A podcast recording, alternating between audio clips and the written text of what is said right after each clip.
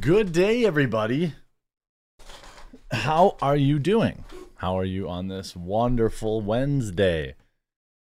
As we creep ever closer to Christmas, I hope that you're enjoying. I hope you're enjoying your time. You know, this time of year gets a little fast, gets a little, you know, passes quickly. It's good to take just a minute to like chill and uh, live in the moment a little bit. So there's that. Uh, the the Chiefs uh, blackface kid uh, in like uh, this story gets even more hilarious. Uh, I couldn't. I, I I just couldn't. I I couldn't imagine a more hilarious turn of events. Like I, I just can't. Uh, you know, a, a, like it, it is it. It, it, it's it's it's it's it's just so good everything about it everything about it just so good it, it really just kind of like it warms this old man's bias heart by the way still in first place in the dart league no big deal shot a pretty good game last night i think i shot like a i don't know 24 and 01 i think that's pretty good for me. 24 25, I think. Somewhere somewhere on there. That's pretty good. I played well. Lot of season lot of season left. A lot of a lot of season left. We're opening up a little bit of a lead, which is uh, nice. How was all of your Tuesday nights?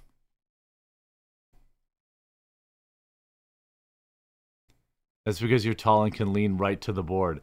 Yes, that is a common burn that I get from other dart players, but I'm also not that good. It'd be, I might have like, I think last time I had th- three hat tricks, two or three, and that's like a that's a lot for me. Guys who are really good get lots of them, you know.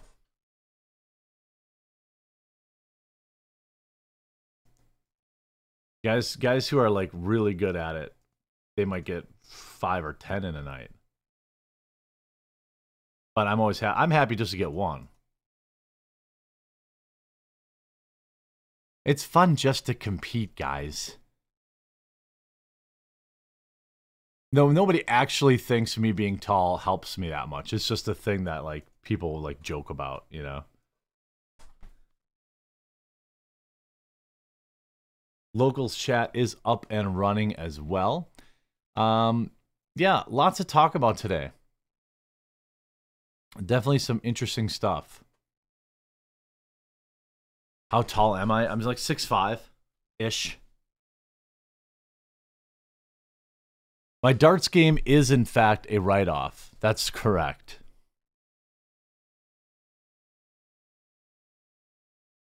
That most of most of the things in my life are. Although I did meet a guy who has a recipe uh a recipe for like bloody mary mix that was pretty good um and uh I might I might buy his business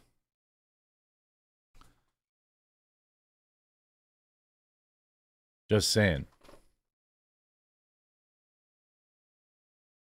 I have hype. I have hype privilege.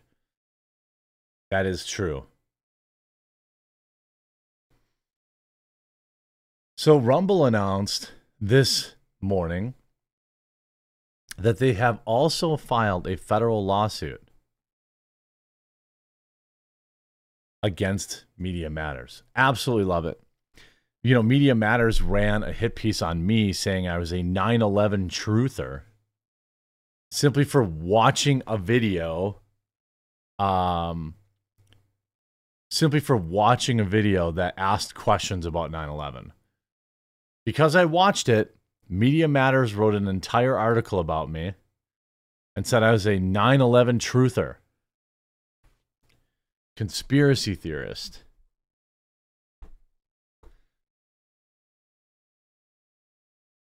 Yes, I did say Bloody Marys, yeah. So, what I like about this is we need more. We need more lawsuits. Who else can sue them? Who else would be a good uh, uh, Elon, Rumble, um, Gab probably could. Shout out Gab. I think Gab should do it too.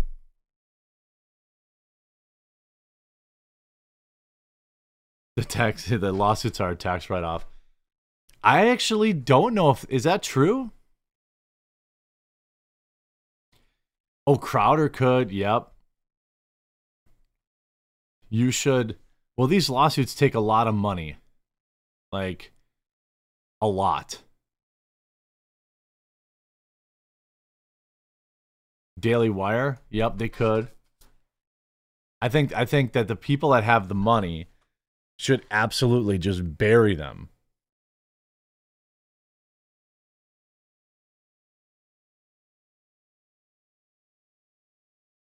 Andrew Tate probably could. Rumble files federal defamation lawsuit against co founders of purported watchdog group. Longboat Key, Florida. Rumble, the video sharing platform and cloud service provider, filed a lawsuit in federal court in Florida against the two co founders of purported watchdog organization. Oh, it's Nandini Jammy. Oh, yes. Dude. Okay. I'm actually I'm going to cover this in a standalone video because I'm sorry. Um uh I really I really, you know, you guys know I really try to keep this You guys know I really try to keep this show PG, but like you know what? I'm bringing it back. This chick's a fart knocker. I think we need to make fart knocker a thing again. Let's bring it back. Along with the along with the uh, tax write-offs. This Oh, this is it couldn't have happened to a better person.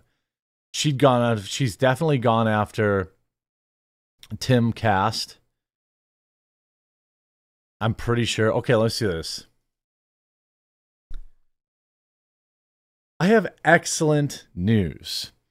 The uh, probably the biggest loser on the internet. Uh, a a woman who claims her it's her life's goal to get people demonetized and and harass sponsors, including Tim Pool, if I remember correctly, um, is now getting her rear sued into oblivion. She's gone after Dan Bongino. She's gone after. I'm I'm pretty sure she's gone after Tim Pool. I'm almost certain. Um, because I think it was for VPN or something like that. Well, she's getting sued, and you absolutely love to see it when the people suing her is ya boy, Rumble.com. By the way, by the way,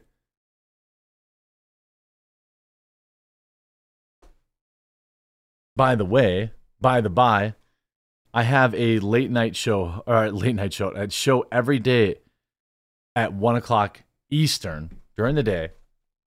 If you're not here, you're missing out on all all the memes. We talk about write-offs every day. We brought back Fart Knocker today. I think that's pretty cool. Rumble files federal lawsuit, defamation lawsuit against co-founders purported watchdog group Rumble, the video sharing platform and cloud services provider, filed a lawsuit today in federal court. In federal court, meaning uh, big money, against two co founders of purported watchdog organization. Uh, uh, I think it's called Check My Ads. I think. Rumble sued Nandini Jammy and Claire Atkin, co founders of Check My Ads, a 501c3 tax exempt corporation that routinely targets outlets and platforms that do not adhere to their political worldview. Also named as defendants are John Doe's number 1 through 10, as yet to be identified individuals who helped prepare and publish defamatory information on their website. Everybody, everybody's getting sued. Rumble basically saying, check my ads, more like check these nuts. Rumble is represented by the law firm of Clare Locke LLP, which is among the foremost defamation and First Amendment litigators in the United States. As an unapologetically free speech platform, Rumble's mission is to provide all content creators and users a place to speak and listen and debate freely, regardless of their political perspective. When anti free speech zealots, whose self declared mission is to shut Rumble down, lie to inflict intentional economic harm on our company, we have no choice but to hold them accountable, said Rumble chairman and CEO Chris Pavlovski. Defamation is not free speech. We have filed this lawsuit because we have the responsibility to our shareholders, creators, users, and advertisers to act and not sit idly by when someone attacks our company's reputation solely to silence differing political views. Our mission requires it. Jammy has a track record of launching pressure campaigns against advertisers and other outlets, including Fox News and Breitbart, has worked with Media Matters, the hyper partisan organization that also attempts to hound advertisers to stop spending on outlets that support the free exchange of ideas. The lawsuit alleges that Jammy and Atkin cannot tolerate Rumble's content neutral philosophy and wants competing points to, of view to be silenced. As cited in the suit, the defendants accused Rumble of lying to its shareholders and Securities Exchange Commission about the company's financial health and source of its revenue. Defendants have repeatedly peddled the false narrative that Rumble is primarily monetized by and wholly dependent upon revenue from Google Ads, when in reality, Google Ads now represents less than 1% of the company's revenue, the suit states. This narrative is particularly damaging to Rumble the notion that Rumble is heavily dependent on ad revenue from Google is wholly inconsistent with Rumble's publicly stated mission statement to be free of, from the political and economic pressures of big tech. And it requires, and it is equally damaging to Rumble because it falsely attributes a material and existential financial risk to the company. The defendant's stated mission statement is to eliminate Rumble's Google ad revenue will cause Rumble's financial collapse. The suit also points out that the defendants knew their claim about Rumble's reliance on Google ad revenue for survival was false, and the defendants refused to correct their statements when Rumble demanded a retraction. In the suit, Rumble is seeking actual, presumed, and punitive damages, in addition to all costs and fees associated with the case. Rumble has asked the court to prohibit the defendants from repeating their false statements and for any other remedies deemed appropriate. The lawsuit closely follows the one filed by X against Media Matters. Truth Social, another social media company, has similarly sued 20 media outlets. Just absolutely love it. The irony is that the defendants piously claim to be in the business of protecting us all from disinformation, but they are the ones lying to the public, Pavlovski said. This lawsuit opens another front in the ongoing war against censorship, much like Twitter's recently filed suit against Media Matters. Um, another entity tried to shut down Dissent Online and Truth Social's lawsuit against 20 media outlets.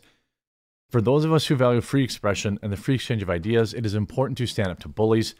And people who lie and use intimidation tactics are most assuredly bullies, just as they are enemies of free speech.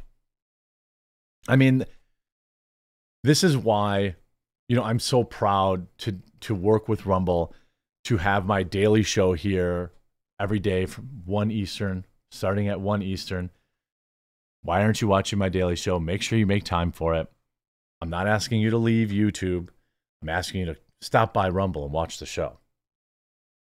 This is why Rumble's doing the right thing again. Again. Rumble recently publicized new user demographic data, which showed that users of the platform are politically diverse, contrary to what many critics believe. According to data compiled by ComScore, 35.5% of Rumble users identify as Democrat, 28.9% as independent, and 21.8 as Republican. So essentially, you know, you have a uh, you have a situation where uh,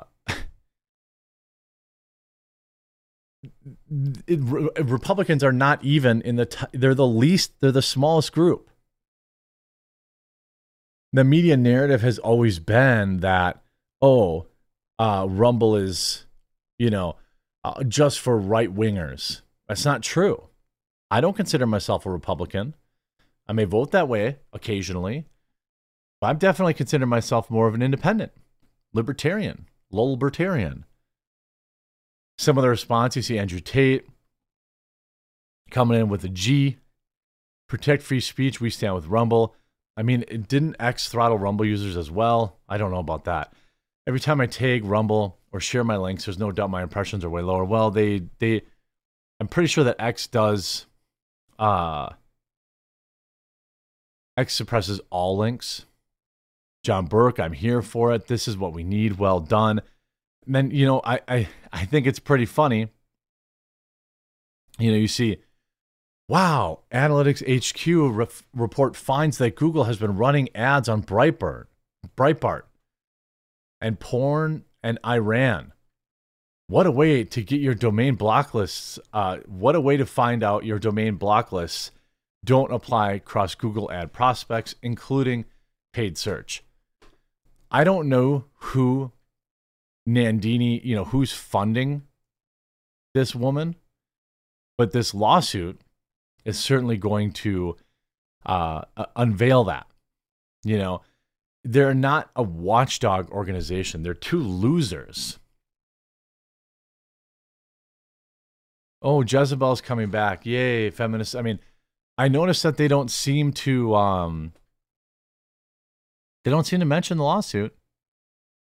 They spend a lot of time on, on Twitter. What's funny is these people, you know, 28 likes. Tw- tw- 28 likes. You know, and, and, and they obviously only target conservative leaning outlets. They, they don't target, they go after Breitbart, they, you know, they conservative perceived outlets. Nobody even follows you. Like Wix is such an unserious company. I spent weeks trying to get them to shut down websites for literal uh, groups of uh, boogaloo, boogaloos, boogaloos. Um, and I don't know these. Is that three percenters? I don't know what that is. They wouldn't do it. So it sounds like they're actually a serious company. That they don't let some loser on the internet uh, carrying them in and out of protecting their customers.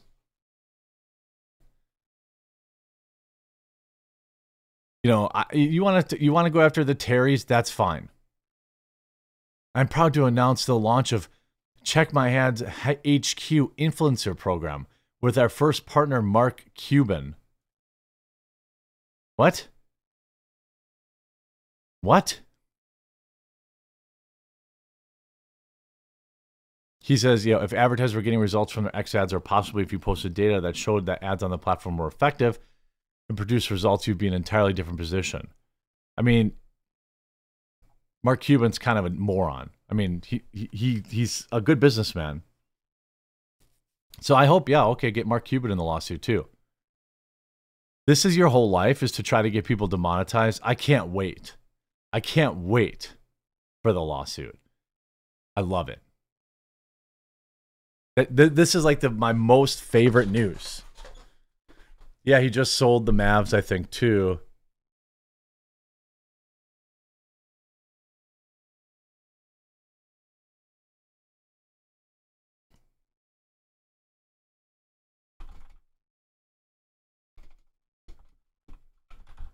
Did she go? Did she go after Tim Pool? I feel like she did.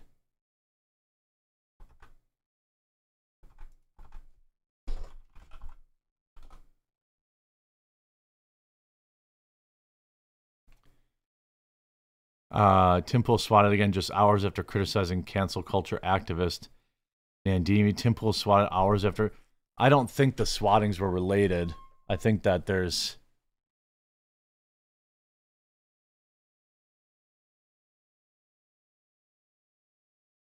Yeah, Nandini, Jammy Clarak, and defund Tucker Carlson, Tim Pool. Just a couple of stanks, or skanks, I mean. We got Yahoo to kill their Glenn Beck ads, Nandini Jammy announced during a private video call in February with two colleagues from our group Check My Ads and 20 odd supporters. What? I mean, you're messing with people. You're messing with people's livelihoods. Wait, Tim Pool said cancel culture is fake?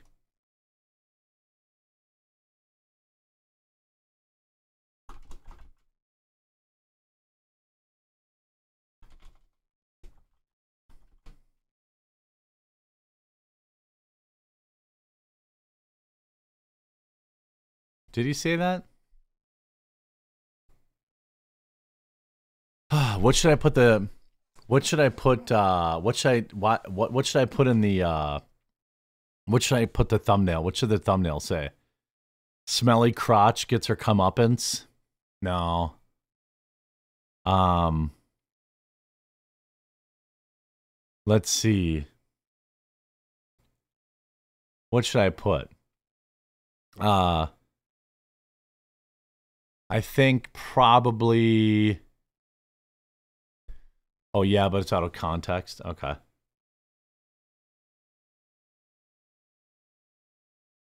Mostly self imposed. Hmm. I disagree with that. Um, I suppose I'd have to see the whole point. Fart Knocker gets sued by Rumble. Oh, it goes away if people stop cowering to it. Um, Cancer gets canceled. There's one. This essentially this woman who makes it her her uh, uh her entire existence to uh attack people like Tim Pool and and uh Rumble. Um nobody I Nandini exposed oh Karen Snitch sued by Rumble and others. Um. Hmm.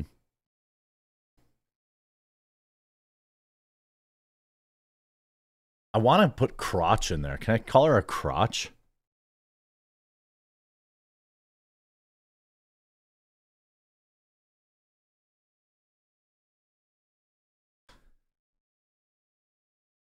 Um like woke Karen gets humbled. Gets hmm crotch, crotch. Uh, I'm trying to think of the. I'm trying to think of the. Uh, what how I could even say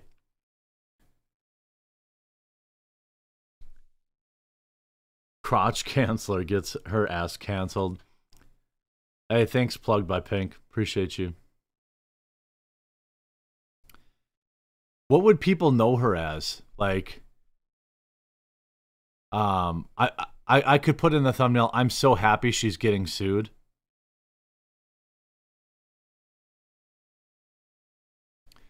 Two hours of Lyceum just trying to come up with a title.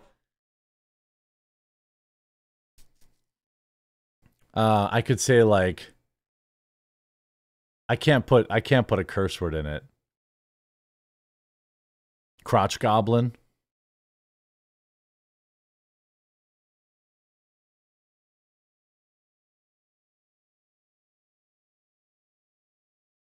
Um Her name is Nandini. Nandini Jammy.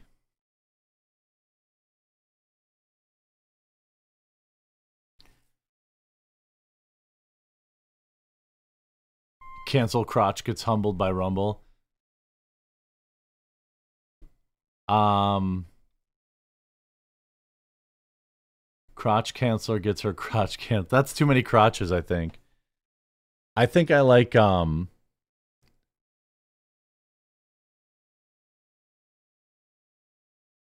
should I say like uh woke goblin. I could say like woke goblin gets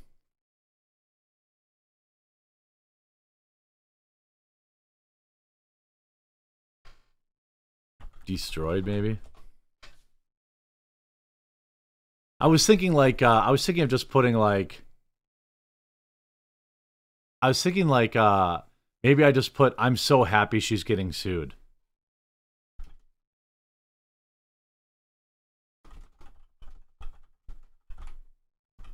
That's what I'm gonna put. Because I think like that that might be a little more like interesting. Because people are like, oh, why do you wanna?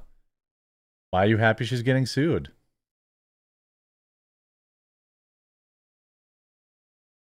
Shout out. I was not expecting that. Uh,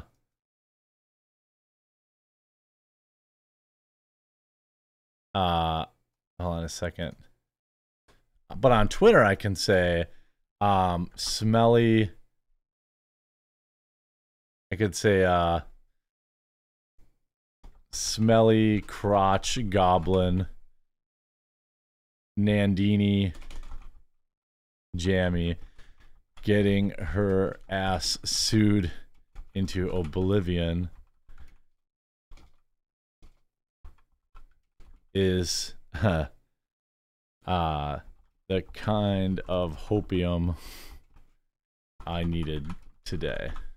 There. Not a good smelling person. Yeah.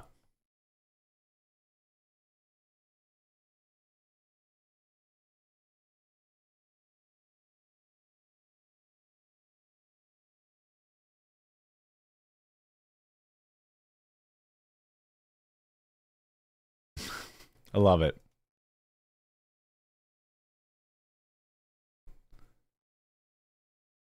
I love it. What's her name? Nandini. Yeah. This chick.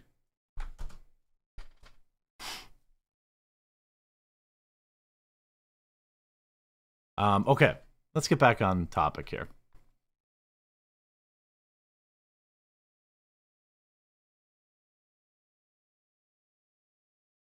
Here we go. The Jimmy Kimmel thing. Uh, he's getting canceled because he called a trans person. He said because he said this. Are you ready for it? I I warn you, this is going to be offensive. He's interviewing uh, some trans individual uh, about Hunger Games. Kid. Oh well, I mean, for Halloween. It- so it's a biological man I was obsessed with how the Capitol people were in. But I'll tell you this: at least they got the boobs and they committed to the bit. I'll say that. Costumes, and I made my own costume. What? Oh, bud. This is unbelievable. This is really cool. Yeah, I think now I was, you're in Hunger Games. I know, as a capital. As a capital person. It's crazy. It's really, it's it, yeah, crazy. Look at you. Yeah. Congratulations, bud. Come on. He called he called a trans individual bud. That's it. That's it. That's all he did.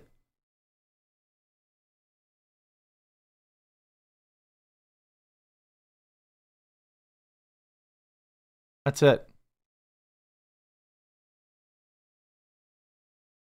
He didn't even he didn't even misgender or dead name or anything. But the trans mafia on Twitter, which is probably the most um you know, I've I've met I've I know trans people like in real life and they're not this fragile. But the ones that spend all day on Twitter pathetic.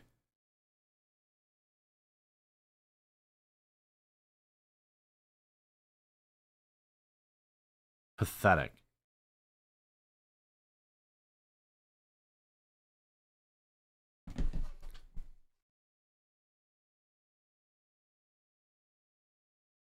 That's it. That's what he's getting canceled for.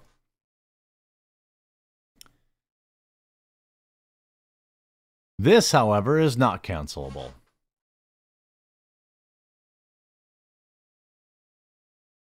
Video of Tim on YouTube was cancel culture is not real. People are scared of a fake boogeyman. I disagree. Uh well, yeah, it's 100% real. I mean, they get you demonetized or something on YouTube, that your career is over for the most part. Unless you're huge like Crowder or Bongino or something like that where you can mobilize your fans to uh, give you money. Uh, cancel culture is uh, cancel culture is a thousand percent a real thing that is not just quote unquote made up. You know, I get maybe the point he's trying to make a little more nuanced. Like you can you can you can ignore a certain level of it another day and another Disney Christmas movie, uh, apparently uh, spicifying kids and uh, just jam pack loaded. Uh, one of the stars apparently has two dads. Um, uh, the the the kids are, uh, you know, being well. It's all just gross, and I'm gonna go ahead and talk about it because Disney is disgusting. Now, this stuff is not new, by the way, um, for Disney, but uh, this comes via The Federalist. Disney's new movie, Disney's new Christmas movie, uh, uh, spicifies kids. Disney is is uh, doing it again and put and also pushing LGBTQ identification, even a TV PG family movie about Christmas. At the 1155 mark of, quote, The Naughty Nine, which is uh, the name of the movie, I guess, released on November 22nd, Disney portrays the female, the lead female character's home. Her four siblings are opening gifts around the Christmas tree, and one child tells another to go to dad.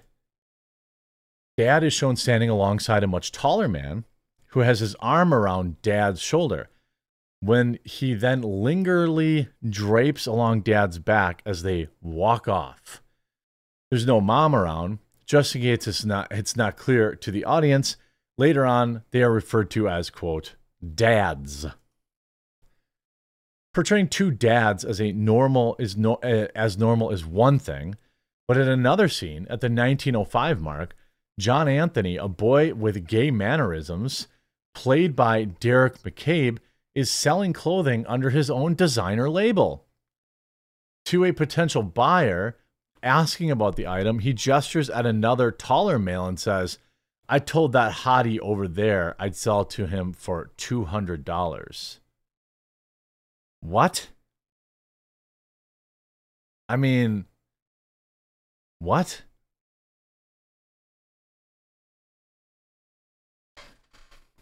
Hollywood's Christmas movies rarely include Christ in the, the Christ and Christmas anymore. Please nudge my memory on when they last did. But to me, this is a new low. With this scene, Disney is, uh, you know, spicifying kids and blurring lines of what's acceptable behavior. Later on, John also calls the male lead character, Andy, played by Winslow Fegley, cute, which quite as, isn't quite as, you know, uh, over the top as Hottie, but it adds that element. It's not clear how old John's character is supposed to be, but Andy is in fifth grade, and a couple of the Naughty Nine kids in the movie appear much younger than him. Fifth graders are usually around 10 or 11. Maybe John's a fifth grader too, since he's following a fifth grader on a mission to see Santa, and kids don't tend to take orders from younger kids. Either way, Johnny's using um, a you know a romantically charged language with a fifth grader, and with little kids watching the movie. I know real fifth graders who still believe in Santa, and I cherish their innocence. Wait, what do you mean still believe in Santa? What? Wait, what? What? Wait, what? What? What do they mean? Still believe, guys? What? What does that mean? Still, still believe. Are these? Anyway, there's also the disturbing aspect that John's characters may have just been hit on by an older male when he called him a hottie. Sure, maybe cute teen boy pop up, um, Aiden Miller, as the credits call him, is actually the same age, in which case John is a teen and he called a fifth grader cute in a questionable way. But children are viewing ch- children viewing the movie would see that cute teen is taller and more masculine, which could be easily could easily give them the impression that he is older. An adult wouldn't assume that the two are different ages. So, impressionable young viewer might see a child using suggestive language with a more mature male and could be encouraged to do the same. Of course, with kids, just a year or two is significant maturation. Uh, you know, sometimes I will say, you know, sometimes uh, people who are who are more conservative can be just as like reactionary and cancel culture as people on the left. Sometimes it's like a huge reach. I forget what there was some instance of that like the other I think it was I forget what it was. It was like it was really a stretch that uh people I forget what it was now. It was like a couple weeks ago. I I stuck my nose in it on Twitter and said everyone should just chill. This particular case is not one of those, I don't think. I mean, is it a bit of a stretch? Is it a throwaway line? in a Disney movie. Uh yeah, but it's you have to look at the the entirety of the case. You have to look at Disney's history. You have to look at why why even have this line in there? Why is a fifth grader calling an, an, an older boy a hottie? And then it writes Christians aren't hateful. They just don't want romance and stuff pushed on kids. I'm not sure how typical this is of Disney programming because, like other Christians, I've tried to avoid many of Disney movies after they started to introduce more adult themes to kids. Christians' beliefs are based on the Bible and they don't want movies pushing ideas they believe are wrong, especially to children. Anyone calling that hate is being intolerant of Christians' religious beliefs and arguably hate themselves. Jesus specifically talks about this, saying, If anyone cause one of these little ones, those who believe in me, to stumble, it would be better for them to have a large millstone hung around their neck and be drowned in the depths of the sea. Of course, we learned more about what's going on behind the scenes at Disney last year when audio leak showed a Disney producer boast about her efforts, quote, adding queerness to children's programming. Our leadership over here has been so welcoming to my, like, quote, not at all secret gay agenda. We remember this, right? This was a real thing. This is not paraphrasing.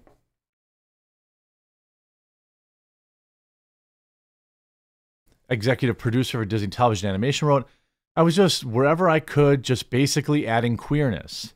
No one would stop me, and no one was trying to stop me. Another Disney employee, production coordinator Alan March, said in a video that he had created a tracker of our background characters to make sure that we have the full breadth of exception with all of our gender nonconforming characters. Disney also vowed to fight Florida's parental rights and education law passed in 2022, which bars educators from instructing kindergarten through third grade students about, you know, bedroom ideology. Conservative families looking for new alternatives to Disney and the like should check out the new Bentkey and other companies. As for Naughty Nine, its trailer makes the movie look like it'll be fun adventure about nine kids storming the North Pole. yeah, I mean, is it just two little lines? Yeah. Okay, fine. Um, but I've seen other people were sending me this. Like other people have noticed it and sent me the story over the past couple days. Uh, I don't know why you're making kids like feminine and and and uh, gay and stuff like that. I don't think it adds anything to the quality of the show. And when you are going out of your way to do this stuff with the kids, uh, I think that like I I look at you a little differently. You know, we already know that like Hollywood worships LGBTQ people, right? They put them on a pedestal. They give them acting jobs. They they uh, you're not allowed to criticize them. We know that they're obsessed with it, but we also know that in the last 13 films combined, Disney has lost 750 million dollars. People are not going to see this crap. It's a kids movie. Did you have to put sexuality into it? Did you just have to? The thing is, I think the answer is yes. I think that these people are truly deranged. And the act that, you know, when you're talking about, I have a secret gay agenda, this, that, and the other thing, they told us all.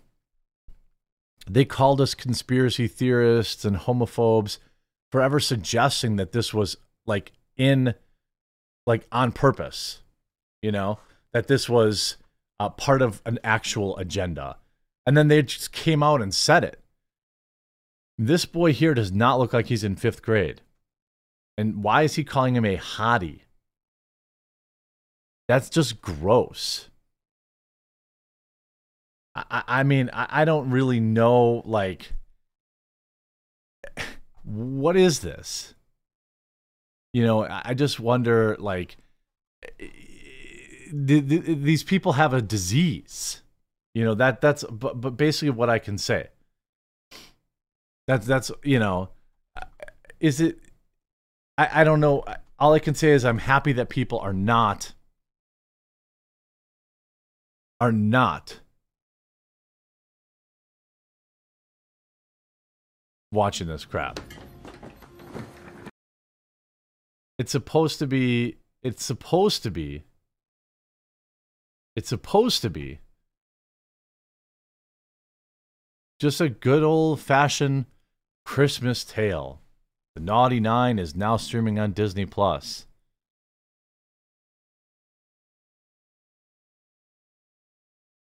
santa's also black by the way also also santa's black i mean also, Santa's black. I mean, on top of everything else, Santa's black. Now, I don't care. I like Danny Glover. I think that in like uh, black households, they probably view Christmas, you know, sing, uh, Santa Claus is black too. I don't think that that's really not, I don't really think that's that big of a deal. But we, we know why. We know why he's black. It's Disney. Every one of these kids is a different nationality, every single one of them. And of course, the fifth the fifth grader's gay. Sigh. Lay sigh. That's Disney for ya.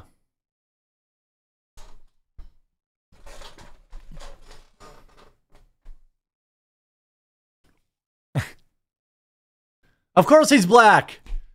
Of course. You know his wife's Asian too, or Latino. That's a fact, Jack.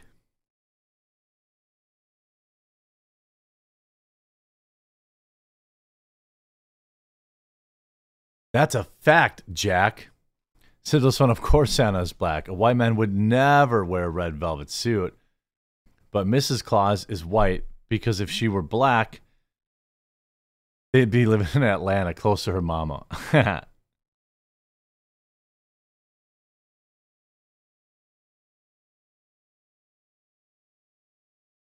Yeah, it's uh it's it's a a freaking course, you know. Of course he's black. Of course.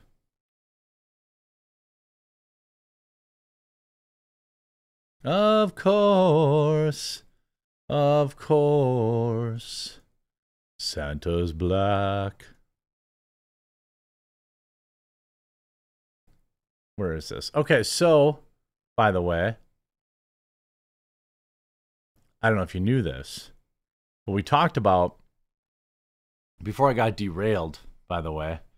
Here's that kid in blackface having the fans and the and the players cheer him on.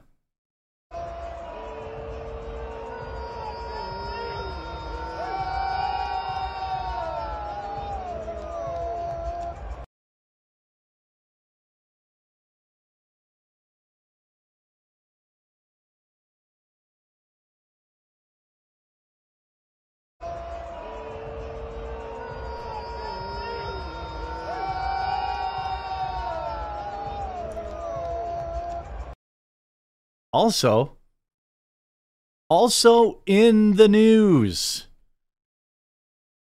he's Native American.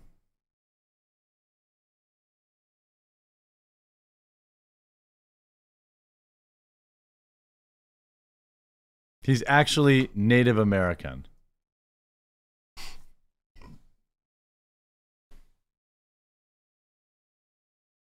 Like actual Native American.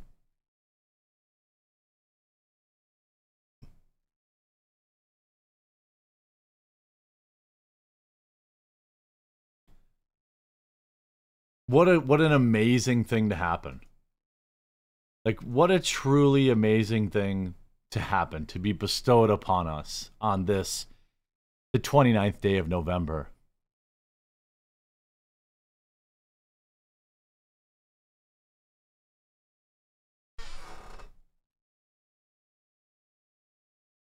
And so the mom they should sue them now, this weirdo, the guy that was tweeting it all, uh,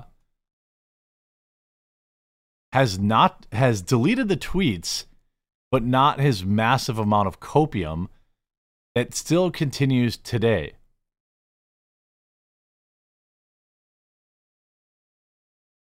Did he delete that one? He no, he didn't. So Kevin Sorbo said, Hey, Carron Phillips, Deadspin, when you're done writing this kid a big fat check, could you make something up about me? I'll use the defamation suit to fund my next movie.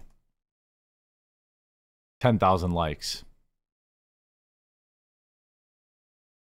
I'm pretty sure this kid is, I mean, just think about it. This freaking guy, this freaking guy.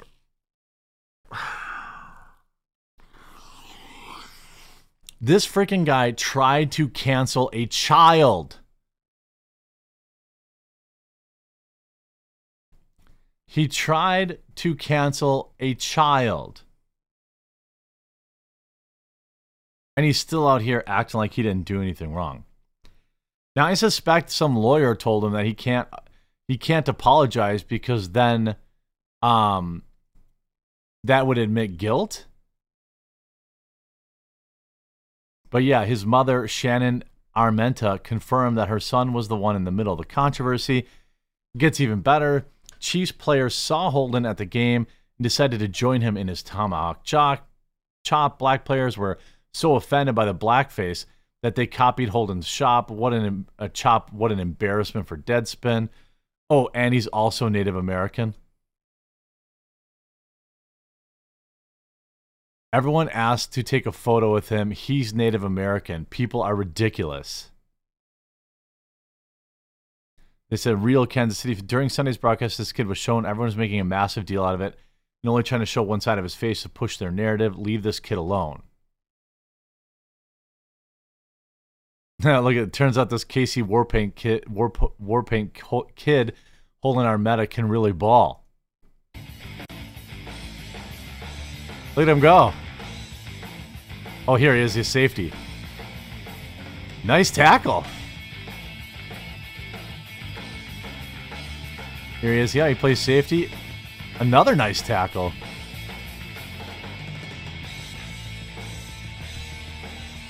Let's see here.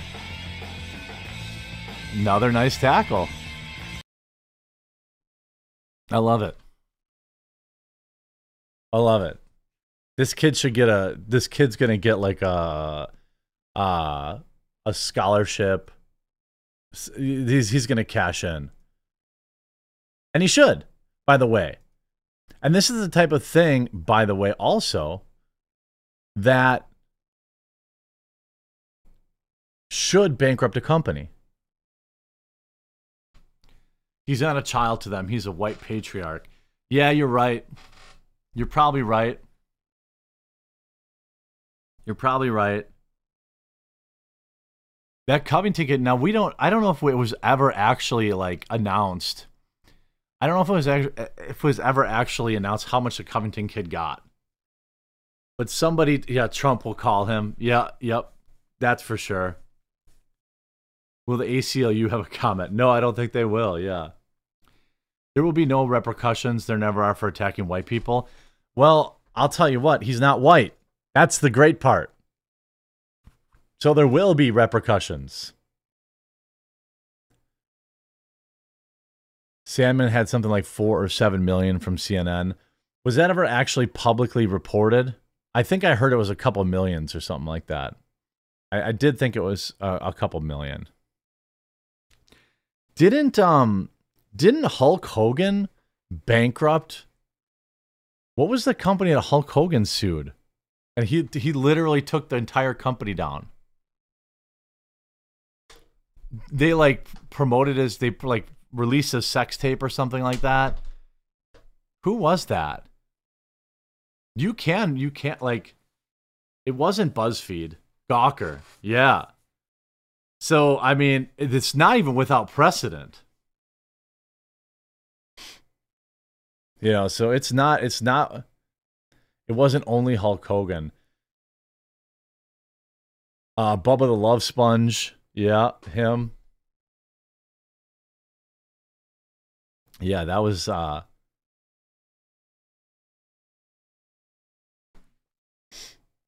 That was uh that was good.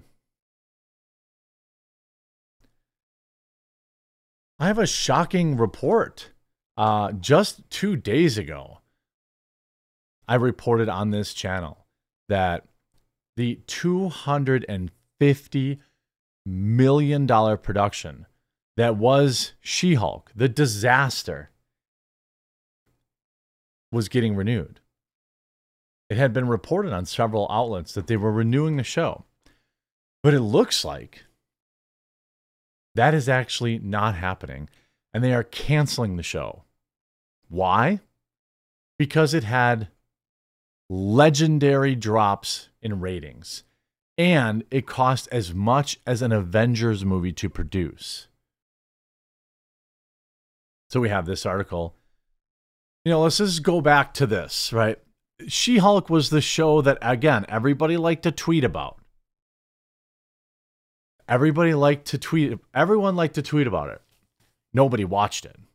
You know, the, nobody watched it. The show was hot garbage. Okay, just hot garbage, CW level, with an actual massive budget.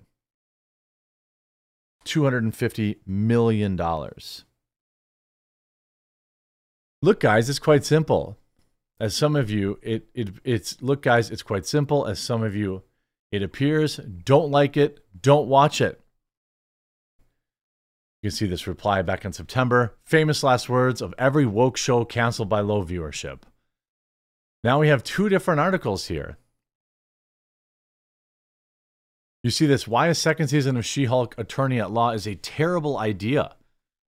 Everyone's not so favorite gamma powered layer lawyer might apparently get a second season thanks to Marvel Studios' obliviousness.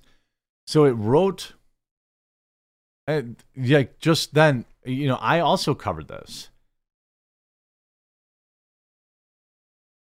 It's no secret that the first season of She Hulk left a lot to be desired. Marvel seems to have completely lost its ability to transform the unconventional into entertainment gold, which explains why most of its projects nowadays are missing the mark. However, She Hulk Attorney at Law was the MCU at its lowest. And then we could rant all day about why the series didn't deserve a second round. Let's just hit the highlights. A significant point of contention was the show's CGI, the visual effects, which would have ideally enhanced the Disney Plus series, often distracted, uh, detracted from the overall experience. Unfortunately, this issue is not unique to She Hulk, as we've witnessed terrible video effects on other recent Marvel projects like Black Widow and Ant Man and the Wasp. We'd wager that this pattern will continue even a potential second season. Character development is another crucial aspect that needs reworking. Compelling, relatable characters are central to any storyline praise worthy of praise, and here She Hulk faltered hard. Jennifer Walters' character arc was underwhelming, lacking the nuance that makes characters relatable to audiences. The shortfall was amplified by the superficial treatment of Bruce Banner's complex persona and underwhelming return of Tim Roth's Abomination, a character who once commanded considerable presence during Marvel's heydays. Additionally, the series' commitment to legal drama premise was surprisingly shallow. For a show titled She Hulk Attorney at Law, the exploration of Walter's legal career was minimal at best. This disparity between the show's title and its content might not might leave non-comic readers feeling shortchanged, expecting one thing but being presented with another altogether. I think that if they would have stayed in the in the classroom or in the courtroom, probably would have been better. But now apparently. Uh, you know, John Trent, initially covered now. A new rumor claims that Marvel Studios is likely to scrap a planned second season for She uh, She-Hulk Attorney at Law due to poor audience reception. This latest rumor comes from Scooper T. Thwip, who posted she Hulk originally planned to have a season two, but due to poor reception, it's probably not going to happen. The show had extremely the show had extremely poor premiere viewership ratings after it debuted on August 18th at Disney Plus. It did not even chart in Nielsen's top 10 uh, for the week, August 15th through the 21st. It had lower viewership than 10th place Instant Dream House which only garnered 395 minutes, 395 million minutes viewed. In the show season's finale, which aired on October 13th, it did draw 526 million minutes views viewed as reported by Disney Plus. However, it's unclear how many of those minutes were actually just the season finale and how many people were binging the entire season all at once. I mean, I guess that that doesn't really matter. You know, if people are watching it, they're watching it. Not only did the show receive poor viewership ratings, but the show had poor audience scores. On IMDb, it currently has an abysmal 5.3 out of 10, um, with an overwhelming 30% of reviewers giving it a 1. On Rotten Tomatoes, it has an average audience review score of 32%. The latest rumor flies in the face of a previous rumor from the scooper My Time to Shine Hello, who claimed a second season would indeed be made. At the end of August, they shared She Hulk Season 2 is happening, or should I say, will happen post strike. The odds of a second season also seem to be high, given Marvel Studio boss Kevin Feige had high praise for the show and defended its controversial storyline. Back in February, Feige told Entertainment Weekly She Hulk, for example, was an experiment. Let's just do a legal comedy. What if Ally McBeal was a superhero? How do we do a legal sitcom with an incredibly expensive CG character in the middle of every episode? And I couldn't be happier with the tone that Jessica Gao had set for that.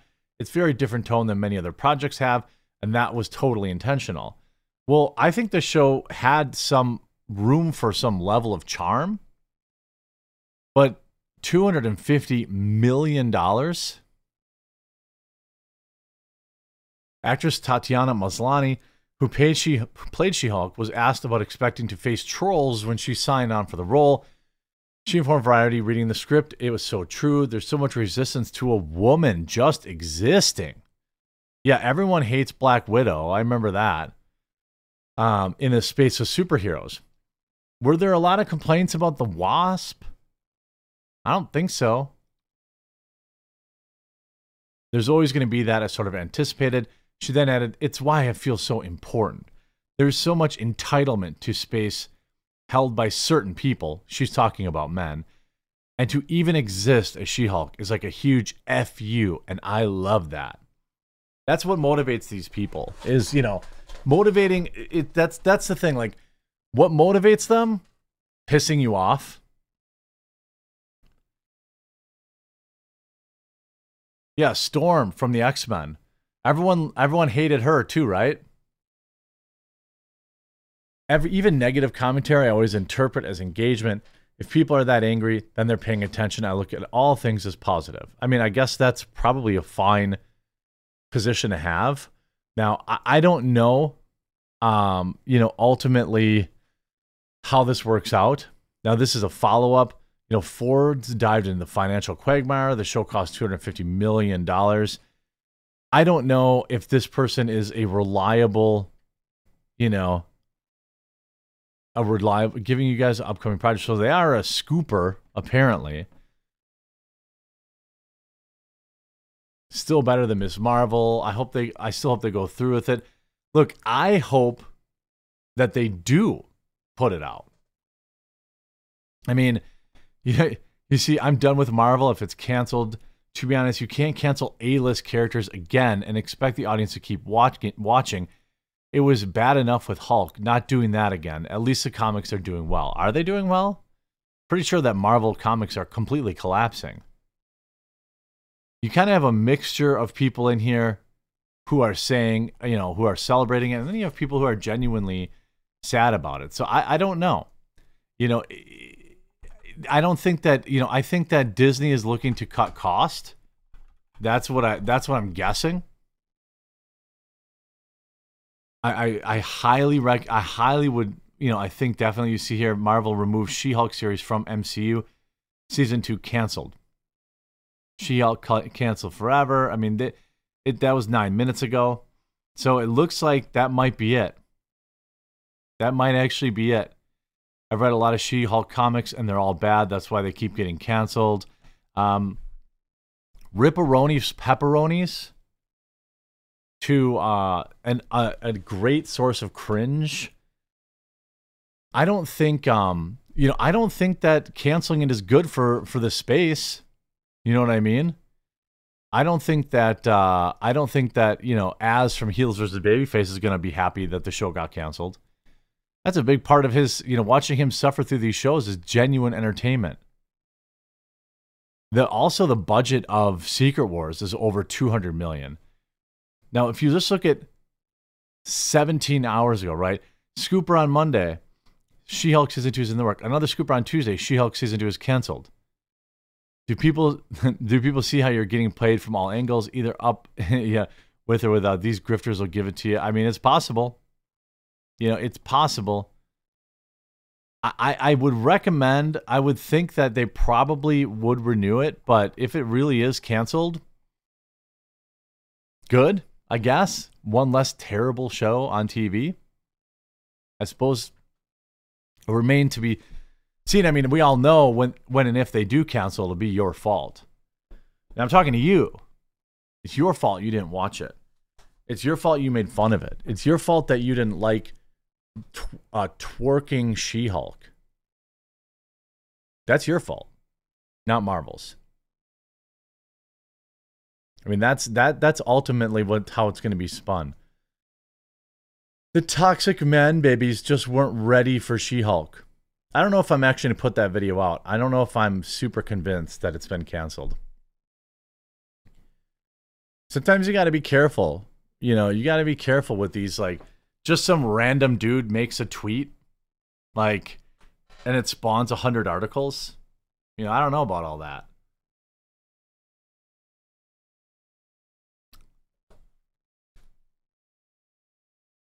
I think that I think that almost almost anything that Marvel puts out right now is doomed. I can't think of anything uh I can't think of anything that I that Marvel could put out that would just be a banger. I think people have just are over it. People are just completely over it. Discussing film. Oh, they blocked me? That's weird. They probably didn't like that. Uh... Wait a minute.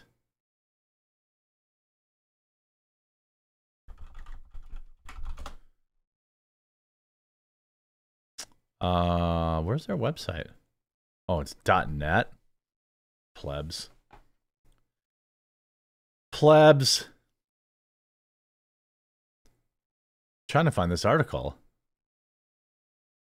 Ah, I hate this layout. I can't, there's no flow to this website. There's no flow. It's supposed to be.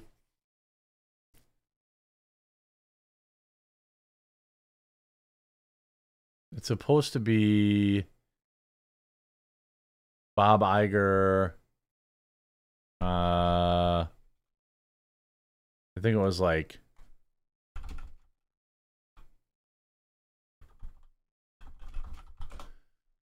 The new Fallout television show has a writer from Captain Marvel and the director of Westworld. It's going to be amaze the message. Amazon has picked up and carried on with DEI, carried on the DEI torch. Yay! Oh boy.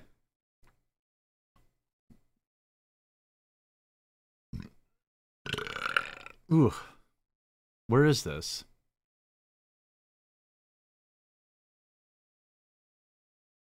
I just want. Oh, it's on deadline. It's on deadline. Okay, hold on.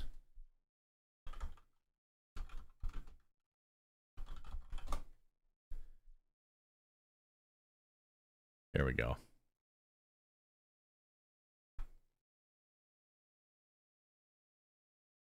Here we go. Oh, I had the freaking article up the whole time.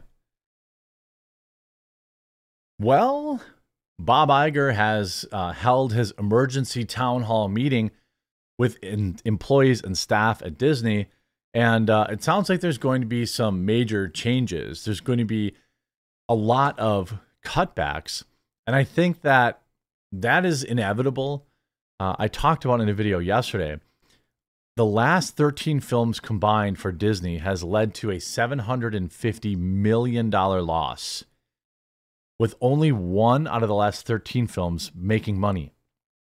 It's absolutely nuts.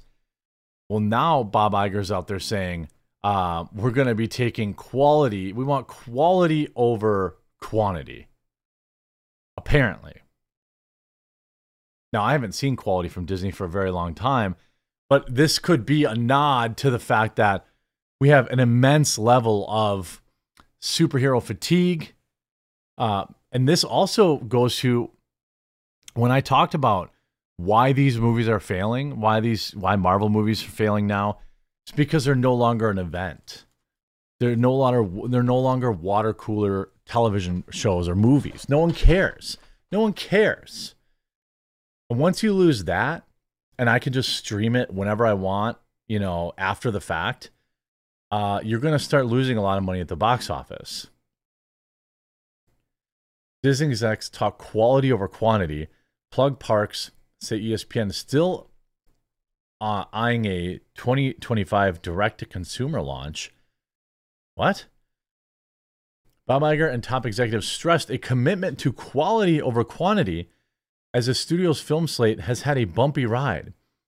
Talked up the parks, and ESPN looked at its future of television uh, in an anticipated all hands on deck town hall today one year after the Disney CEO has returned. I spent the year with the team fixing a lot of things, Iger said, but I feel we've just emerged from a period of a lot of fixing to one of building again. And I can tell you that building is a lot more fun than fixing. Well, I mean, I guess, you know, I don't think, you know, I don't know how, I forget how long Bob Chapek was there, a couple years maybe basically all the movies that came out, from what I understand, were created under Bob Iger.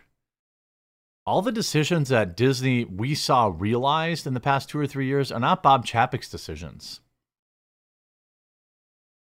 In assessing some of our performance recently, one of the reasons I believe it's fallen off a bit is that we're making too much, Iger said.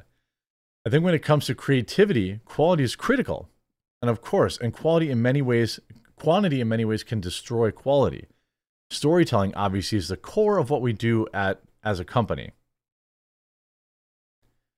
I mean, I think that uh, you know, I think that you you look at what Disney. I mean, that's a lot of copium. You know, the people are still going to the movies. I mean, I don't know how many times I'll make this example, but you know, a billion dollars from Oppenheimer, a billion dollars for Barbie, three, four, five hundred million dollars on a forty million dollar budget for Five Nights at Freddy's or whatever it is. He goes on, I knew there would be a myriad of challenges I would face coming back. I won't say that it's been easy, but I've never second guessed the decision to come back. I don't believe you. And it feels great. I talk about optimism being an extraordinarily important trait of a leader because no one wants to follow a pessimist. But I also believe that the hopeless optimism doesn't do anyone any good. I think real reason, the real reason we have Disney is to be optimists. So attendees at the in-person in New York City appreciated Iger's sense of showmanship at the Broadway venue that is home to The Lion King, but one thing did not go very well. No Q&A. Resulting in some grumbling as the lights came up and staffers filed out. A few told Deadline they felt the lack of direct feedback wasn't clearly communicated in advance. Well, yeah. Of course they're not going to take questions from from people because then they'd have to answer those tough questions. You know, pom poms were waving on Disney theme parks, with D'Amaro noting a $60 billion investment at the division and underscoring how attendance has rebounded since the coup. The success of Frozen Land at Hong Kong Disneyland shows Disney still got the touch of bringing franchises to life. I don't even know what is it. I'm assuming Frozen the movie I mean, I, I would assume. Bergman, as Iger did today, has in recent months acknowledged a year of misfires, with the latest wish following the Marvels and Indiana Jones of the Dial of Destiny. Great storytelling isn't just a box office or rating story, but has a ripple effect on the parks and consumer products. But Bergman promised the studio will learn from uh, the studio will learn what? That's not written right. The studio learned from its down year at the box office, and we'll move on to a slate that includes the Omen prequel. The Omen prequel? A prequel to The Omen? I don't get it. What's the prequel? That movie doesn't need a prequel. By the way, also, can I say, possession movies, things like that, kind of played out. I like them too. They're one of my favorite, you know, genres, but now everybody's making them and I feel a little oversaturated. And I feel a little like I feel a little exhausted by them. Um, a new Planet of the Apes. So this is what I'm talking about. This is what I'm talking about. Here's what their slate next year is. A prequel, a sequel, a sequel, a sequel, and a sequel. That's what they have coming out a prequel, a sequel, a sequel, a sequel, and a sequel. Nothing original, nothing new. Omen prequel, a new Planet of the Apes. Again, who the hell wants who the hell is asking for another Planet of the Apes movie?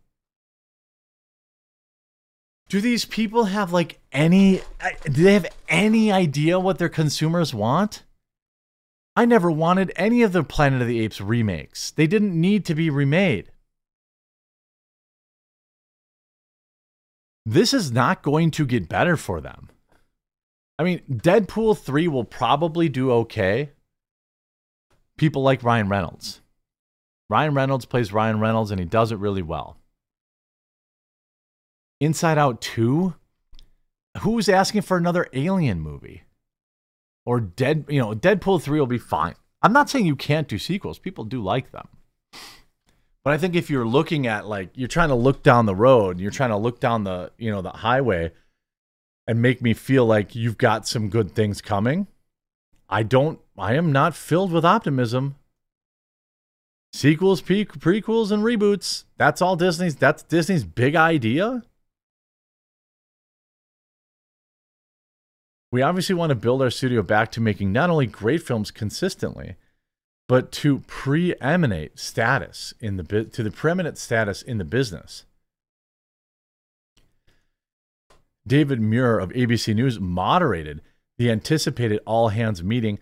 The company faces a multitude of challenges have grown and morphed in the years since Iger's sudden reprised role as chief executive. Things were tough uh, then as well, but Iger's presence has reassured investors and employers.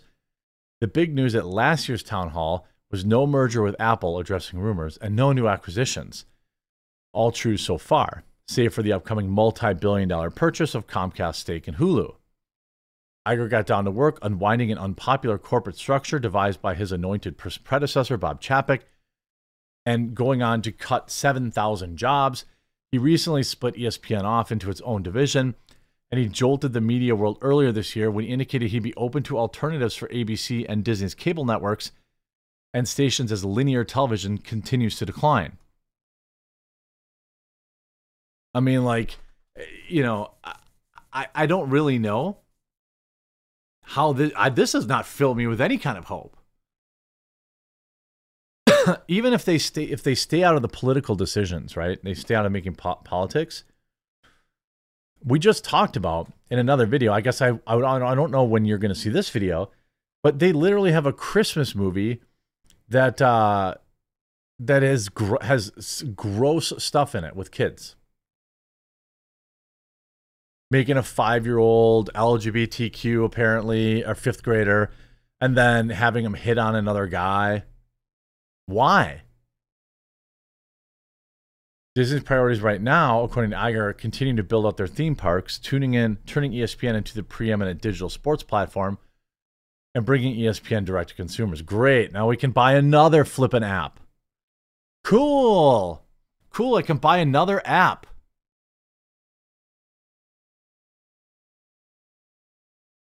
Here's I go to hell.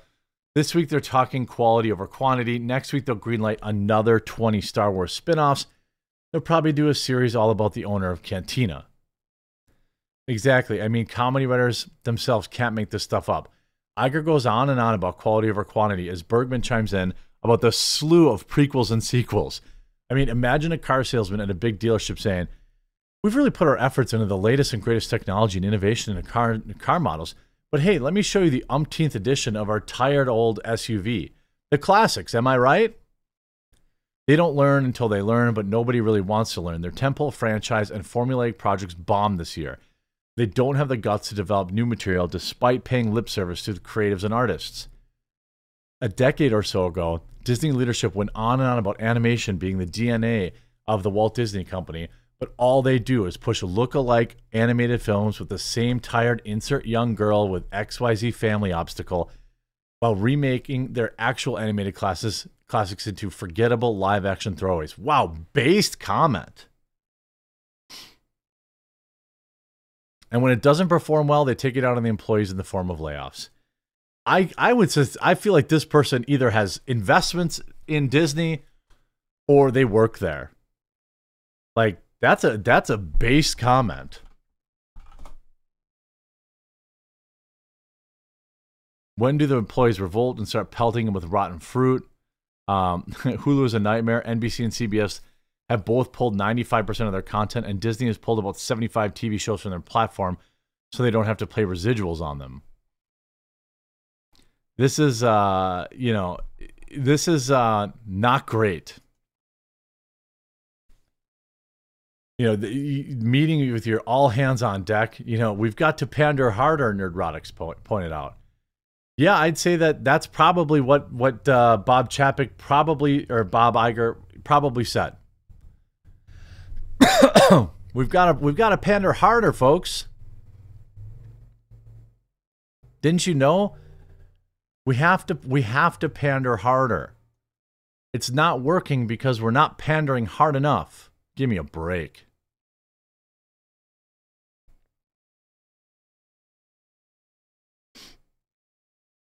You know, I just I don't under, I don't understand why these people it's it seems so simple to me. I guess the argument is it's really not easy to just create something new. I get that.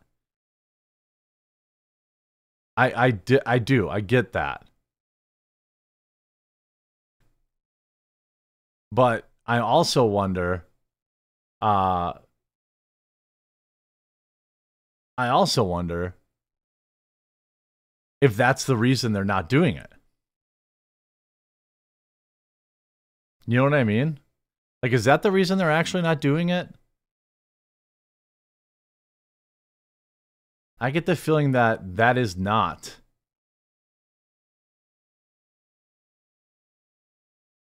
I get the I, I get I get the feeling that that is not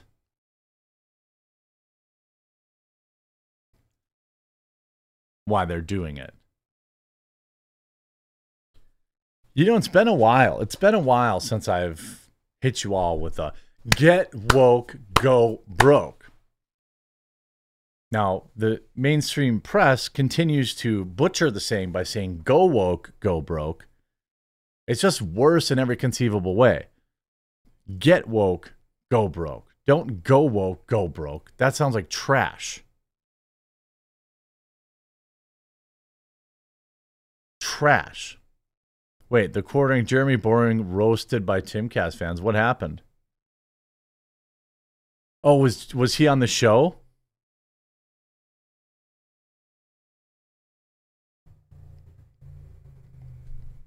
Was he uh was he on the show?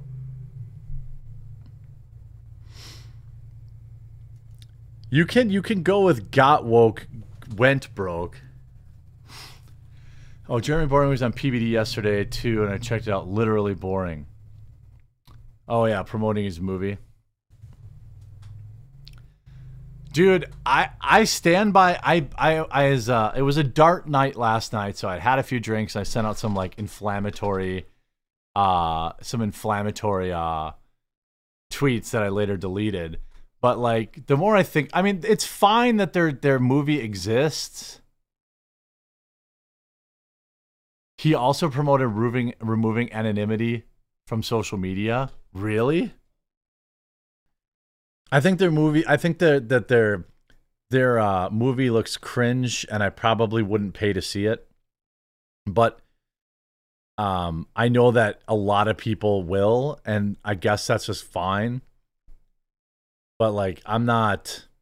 I'm, you know, it looks like it looks like dumb, like boomer grandpa jokes.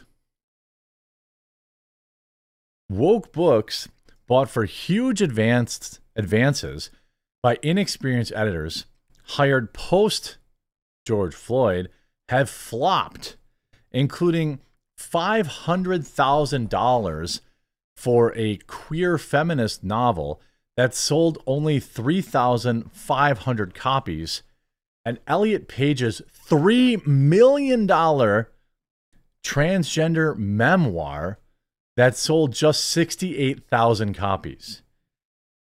Now, that would not be a problem if you were charging $10,000 a book.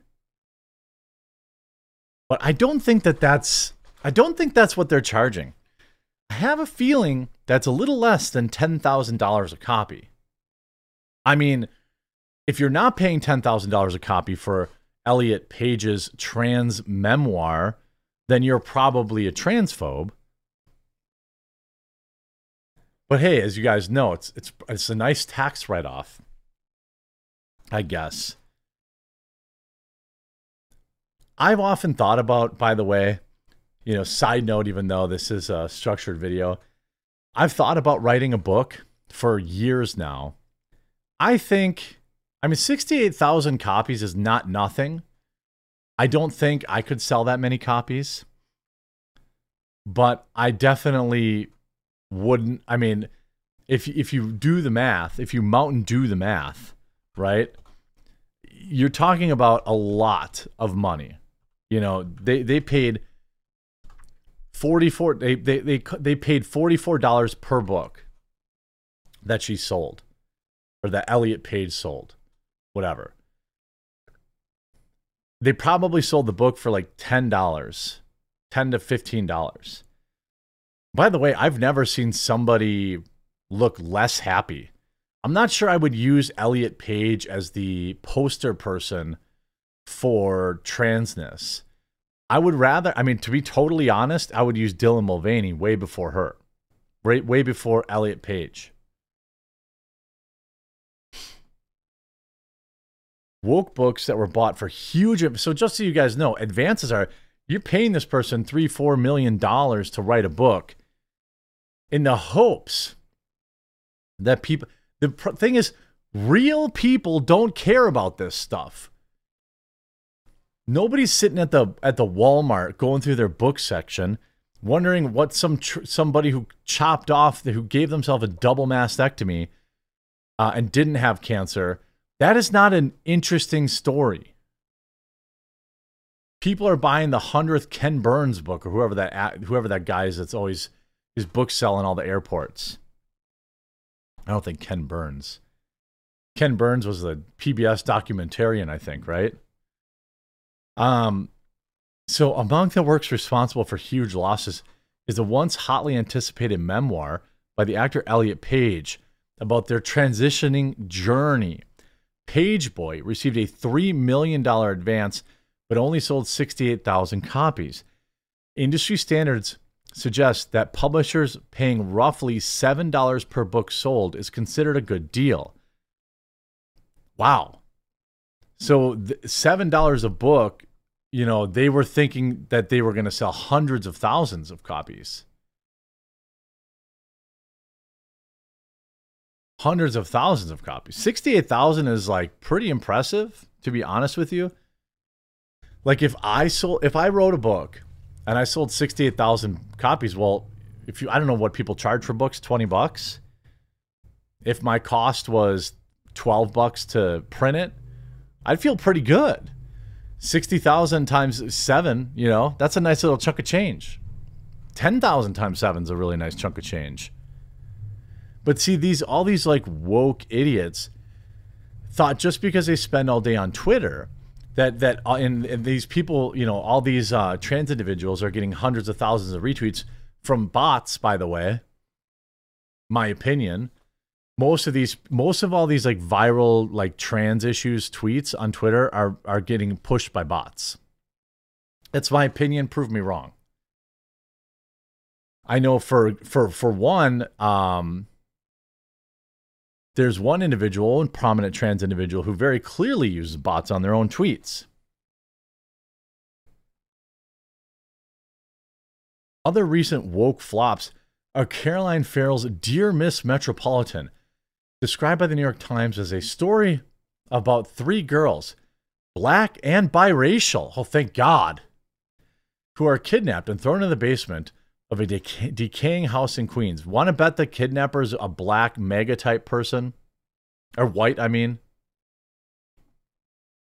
The novel is acquired in a deal estimated to be worth more than $250,000, but has sold just 3,000 copies. I mean, look at Brian Stelter. If this number, I don't know if Mark Dice was memeing or if it's true. That loser from CNN was on every major news outlet shilling his book, and he sold just 3,500 copies. He said that Trump sued him to try to stop the release of that book. Another example is Queer Feminist Western, Lucky Ride by Claudia Cravens, which has sold 3,500 copies despite commanding a $500,000 advance. You know, by the way, the, that advance is a calculated gamble based on sales projections, right? So I don't know. I don't know how it necessarily works, but I assume you get some sort of advance, and then you probably get some small cut of sales. Meanwhile, established white authors uh, have complained that they are facing more barriers to get published crime novelist James Patterson, that's who I was thinking of, um, drew criticism after he likened the situation to just another form of racism. He later apologized, but a similar made point was made by Joyce Carol Oates. Joyce Carol Oates, a friend who is a literary literary agent, told me that he cannot even get editors to read first novels by young white male writers. No matter how good, they are not interested. It's funny. Like, they, again, they don't even care. They have zero care in the world.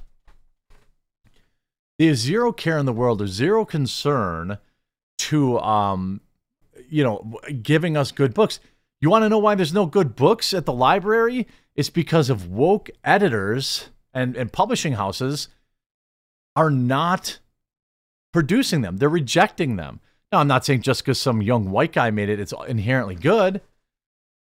But one would one would guess that there's probably some good books in there that they're just ignoring because they're not a bi-curious uh, whammon of color. By the way, why do you think so many of these stars are coming out as bi and um, agender and all this stuff? It's so they can get jobs. When asked what other editions acknowledge they were discriminating against writers because of their skin color, the editor replied, I don't think it was worded quite as blatantly as that. It was worded more like, is this the right time to be championing authors of more traditional backgrounds? Often the language was a bit opaque. Another editor at a major publishing house admitted to the outlet that they were seeking to pursue more conservative works, um, must be willing to deal with interpersonal discomfort being treated as marginal or looked on with suspicion by their colleagues. Several industry experts noted a trend towards hiring editors of color in the wake of Floyd for some reason. By the way, did you guys see that video that was floating around the internet? That there was like a little baggie that he dropped out on the concrete. I don't know if that was real or not, but like the cops never even noticed it.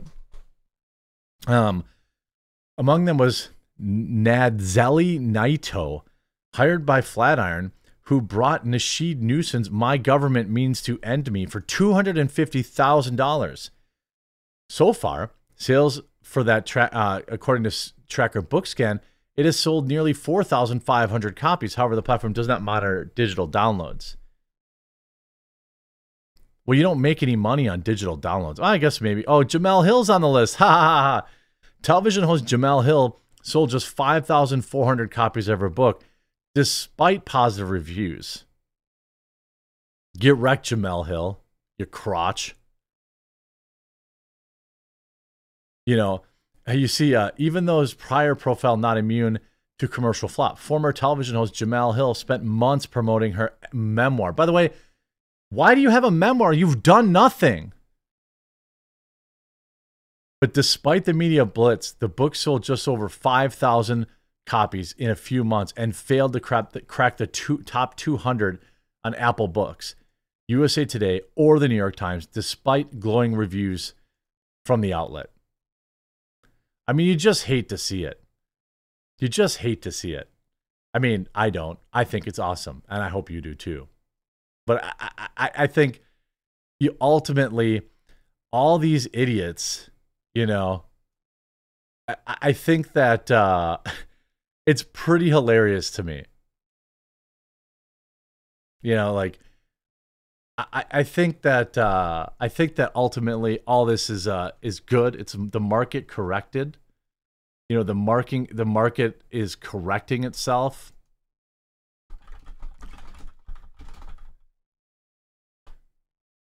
Uh, hold on.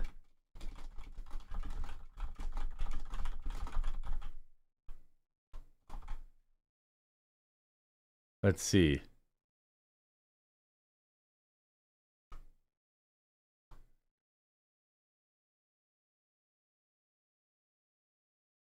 I want to just roast this.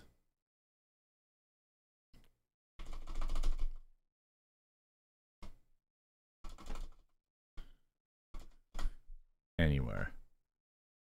I just wanted to put out a tweet, you know. I just wanted to put out a tweet roasting Jemele Hill's stupid ass. Because she is a stupid ass.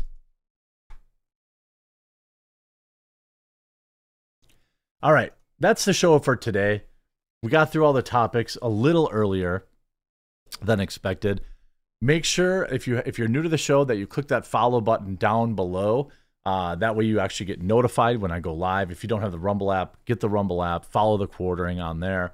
Um, I hope that you have a wonderful Wednesday. We'll be back in 22 hours uh, with a full show Thursday. Actually, wait a minute. Who do I have for guests? Do I have guests tomorrow?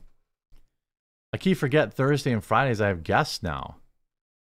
Um tomorrow I got Dave Landau. So Dave Landau will be here tomorrow. That's kind of cool. So tune in. Dave Landau is scheduled to be here tomorrow. Take it easy.